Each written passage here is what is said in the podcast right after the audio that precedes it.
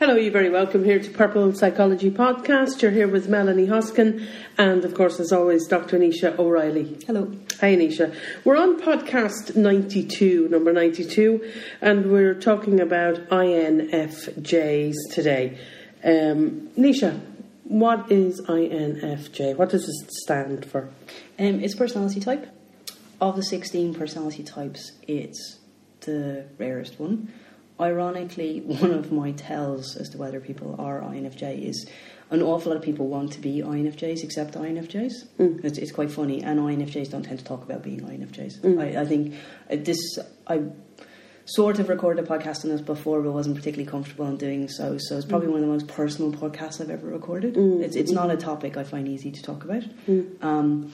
What it stands for, the first letter is introverted, the second one's intuitive, then there's feeling and judging. So it's a particular combination of personality traits. And it comes together to make people who are incredibly complex. There's a lot of layers to them. It's always the most difficult personality for me to profile. And we're real chameleons. We tend to change ourselves to adapt environments. And an awful lot of people think that we're very extrovert because we've got such a massive feeling component. Like, people are really drawn to talking to us. My mother will joke, like, that I'll go into a cafe and, like, I'll, you know, maybe make sure someone has space beside me or move a chair or, you know, engage with somebody barely, and they'll tell me their life story. Like, that's quite normal. Like, so there's an aspect, there's even an energy aspect that people are drawn to, and even babies particularly always stare at me, and dogs cross the street to talk to me. Like, there's just something that people are drawn to, but they will open up and tell you their story. There's a trust aspect, and I'm always fascinated when I work with students that parents will always want to leave their kids with me on my own, which I find really quite bizarre. And I'm like, no, stay. Like, you know, it's better for everybody if you stay. But there is, like, there's this incredible trust that people put in you. Yeah. And I don't think they really quite understand why, but it's this whole kind of empathy that you have with people. And when you say the rarest personality type, what kind of percentage are we talking of the population will be? About 1%, which is quite bizarre for me because I know far more than I should. I think I counted there a while ago, and I think I had drawn INFJs from 10 countries to me, ranging in the ages between 6 and 60s.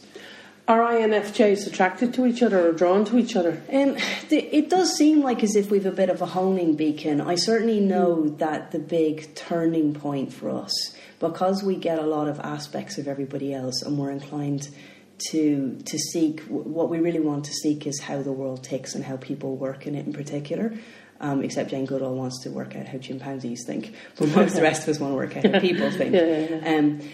And so we get a lot of aspects of other people, but when we actually meet one ourselves who's the same as ourselves, because we don't meet anybody else like us when we're younger, it's a hugely light bulb moment, and it's a real kind of turning point. And I know that the people that I act as mentors to, particularly the younger children, it's a really, they know that there's something about me that they really get, and I really get them. But funny enough, I always choose not to tell parents that their children are INFJs. It's the one personality type I don't tell parents. Why is that not? I think there's a huge pressure that comes with it. I think when you type it into Google and you research it, there's a pretty impressive list of people there, and there's just a lot of pressure. I think for some reason INFJ children are exceptionally hard on themselves, and particularly between the ages of 6 and 10. And most of the parents bring them to me because they're really worried. They know that there's something inside in them that they're not talking about or they're keeping separate. There's a pressure on them, and there's something that they're really seeking. And I just really don't want to add to that pressure. You want to take it away. And it's very difficult because when I talk to parents of maybe teenagers, and I kind of say to them, you know, we've a really long life journey path, which has positives and negatives. So I've talked in the past about, like, the concept of retirement being dead, and there being certain people that you never expect to retire. So, you know, Jane Goodall's still working in her 90s. So you have this passion and this drive, and you keep going and you live for whatever it is that you do. But it takes you a long time to get there. And sometimes you end up studying different things, maybe peripheral to what you actually end up doing for maybe about 10 years. And so it takes you a lot to figure out what you want to do. And it's not that you don't know what you want to do, because you always have the vision and goal inside you, a bit like Jane Goodall knew she wanted to go to Africa and work with animals from a young age. So you kind of, you know what it is you want to do, but you don't verbalise that to anybody else because it's so different to what everybody else wants to do. Mm. So you kind of go and do other things that help you learn things, and then you put it all together. That's quite normal. So yeah, so it's a long life journey. Yeah, and what kind of difficulties do INFJ children face as they're growing up? You know, at what point do things start becoming a problem for them? I think it depends. It depends on the environment. One of the things I see that's quite sad is that people who are supposed to be mentoring us or educating us quite often end up bullying us.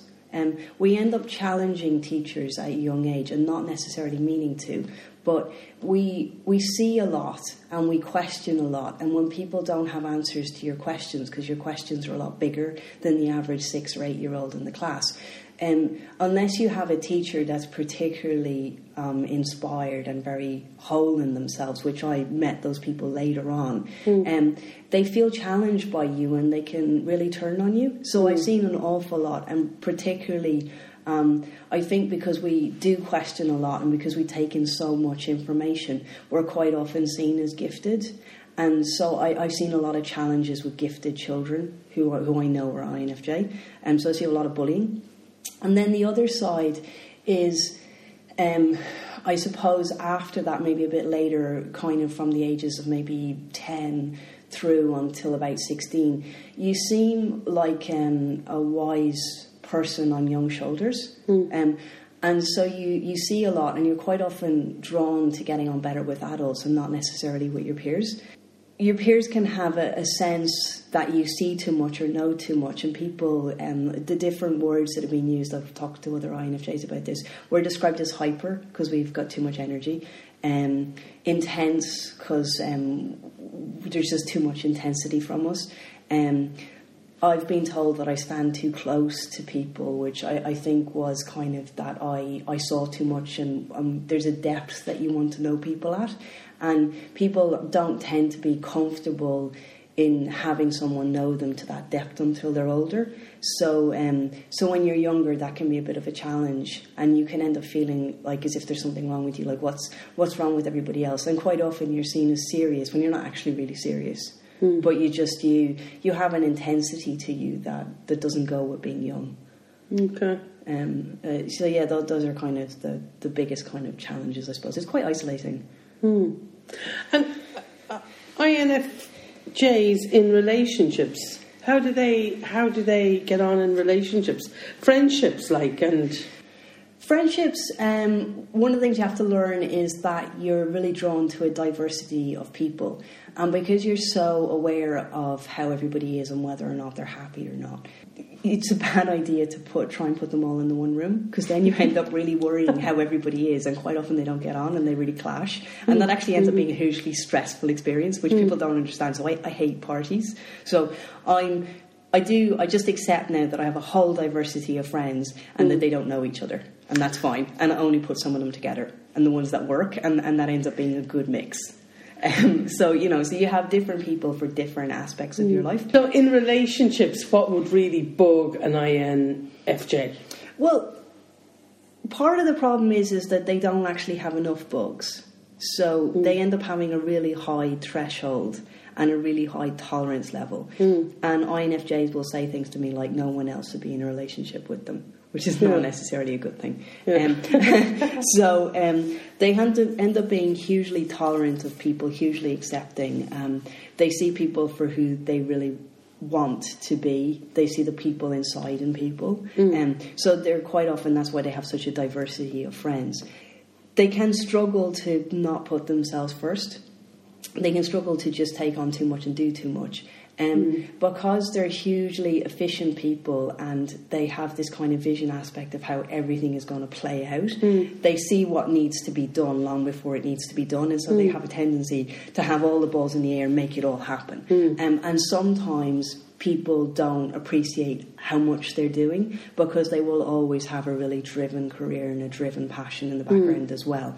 So sometimes when they stop and they say, no, actually, I don't want to do everything, the other person's like, what do you mean you don't want to do everything? Like, how am I supposed to compete with that? Like, you know, and suddenly they start to see how much you actually do. So there's a sense that they have to learn how to ask for help, which they're not very good asking for help anyway. And there's a sense of them not taking too much on until they absolutely explode. I end up talking an awful lot about self-care and me time to INFJ clients. I have a really good daily care routine. But one of the things that you really have to watch when you go into a relationship is that you don't compromise that too much because you really need it. Because you take on so much in the world and you work in jobs and professions that involve you taking so much on as well and caring so much about what you do, you have to look after yourself really well.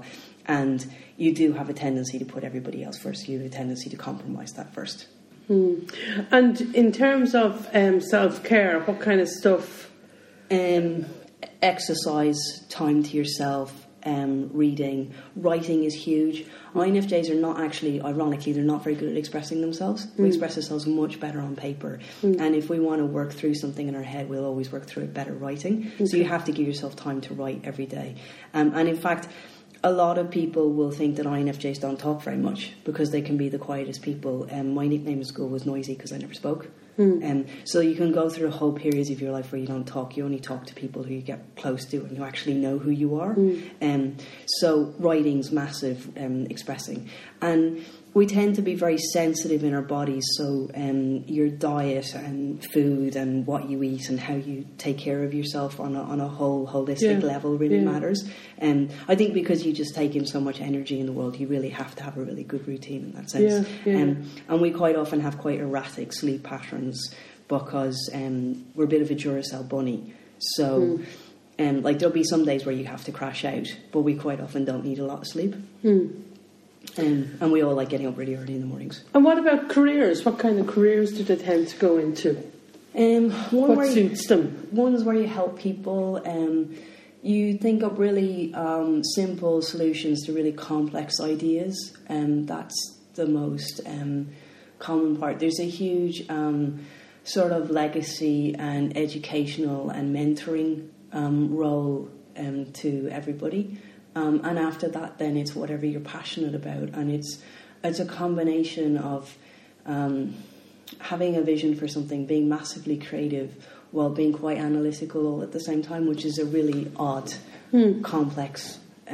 So in one sense, like science really suited my analytical side and I had art on the other side. But then I needed something creative to put that all into, and you have a huge observational quality. You observe everything around you and you're constantly seeking to understand yourself as well as understand everybody else around you.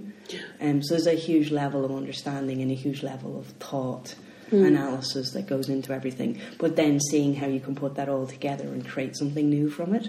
That's quite simple, really.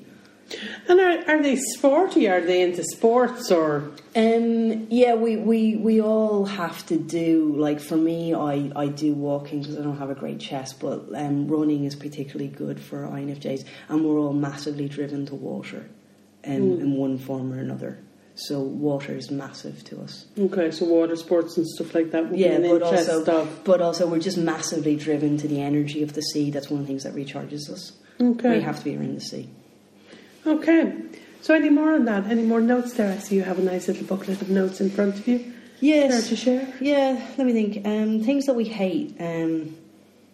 We hate when people make assumptions about us.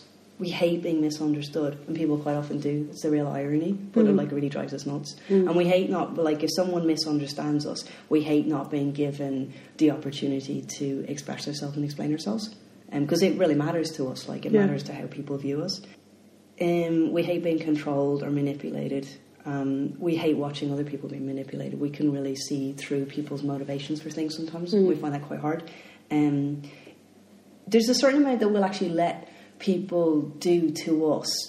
But if you try to mess with somebody that we care about, that's a really bad idea. That's when you meet the bear that's inside. Because we can seem like these really gentle, placid people, but there's a monster inside if you cross someone we actually really care about. Yeah, it's that irony that you can do so much to me, but don't do it to someone else. Mm-hmm. We kind of hate being over-organised, which is really ironic, because this is one of the real contradictions actually in us, because we're massively organised, like massively tidy. Even from a young age, I was the freak with the tidy locker and, you know, the organised coloured system and all the rest, you know. And my space is very tidy and, you know, aesthetics really matters to us and all those things, right? But we love being spontaneous. In our time off, we like to be able to go with the flow. You have a general idea of how things might happen, but you need the space to let them happen. Yeah. So they hate being over-organised, which I find really quite entertaining. And what stuff do you guys love? Like, we've got enough of what you hate now. There's enough negative now in this podcast for the time being. Deep conversations, art, music, creativity, knowing a whole diversity of people, cultures, experiences. It's like dump us into anything and make us feel it and live it in, 360 degrees. It's... I suppose like seeing patterns even in music and huge cultural experiences and being active and constantly doing stuff and new experiences and new challenges and whatever the passion is that we work for. That's like why we get up every day. Okay. But there's a huge creative artistic element, and our home environment. Our home environment really matters to us. In what way? Just has to be really nice. Okay. It has to be somewhere that we feel really safe and is really us. Okay. If you want to get the one thing, the one kind of base, foundation right in any INFJ's life, it's their home base. And obviously family is huge, and parenting. They all make excellent parents. And quite an awful lot of INFJs choose to homeschool people as well. Okay. And can INFJs take a joke? I think you give me enough slagging. and we do have to be very careful in how we slag other people too, because we do have a very intellectual sense of humour, and we can find the one nugget weakness in people. So you kind of have to learn at a young age that maybe that wasn't the best thing to say, even though you saw it. Meow. Yeah, there's a bit of that, so you have to be a bit careful. Okay, we'll leave it there? Yep. Alright, thanks very much for joining us, and we'll talk to you again. Bye.